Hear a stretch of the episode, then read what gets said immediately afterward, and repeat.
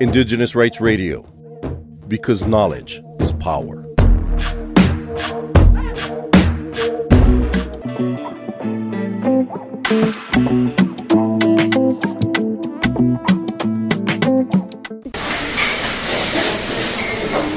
Iyashola, give me beans. Hot one. That one wey dey always turn belle. okay my customer e dey i dey run come. ah ah ah shola ah oh what am i going to do with you? You have been coughing and throwing up. Every week na new new wonder from you. Ah, Iyashola, what is the matter?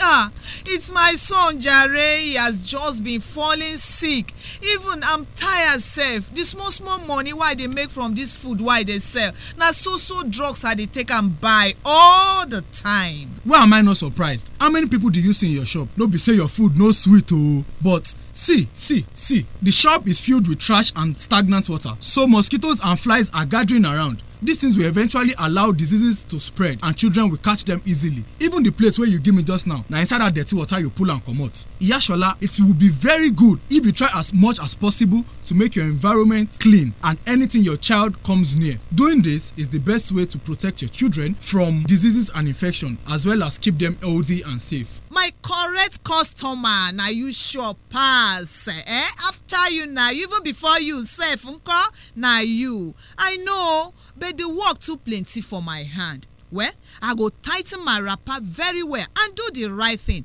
i go clean this whole place i go am i go be like sun. Pẹ̀lẹ́ ṣọlá ọmọ mi àtàtà things will never remain the same.